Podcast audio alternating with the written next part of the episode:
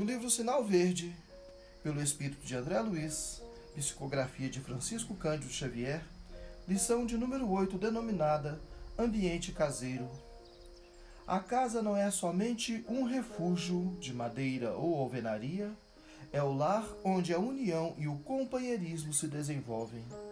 A paisagem social da Terra se transformaria imediatamente para melhor se todos nós, quando na condição de espíritos encarnados, nos tratássemos dentro de casa, pelo menos com a cortesia que dispensamos aos nossos amigos.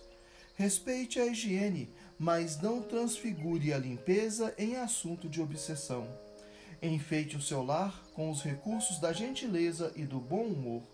Colabore no trabalho caseiro tanto quanto possível. Sem a organização de horário e previsão das tarefas, é impossível conservar a ordem e a tranquilidade dentro de casa. Recorde que você precisa tanto de seus parentes quanto os seus parentes precisam de você.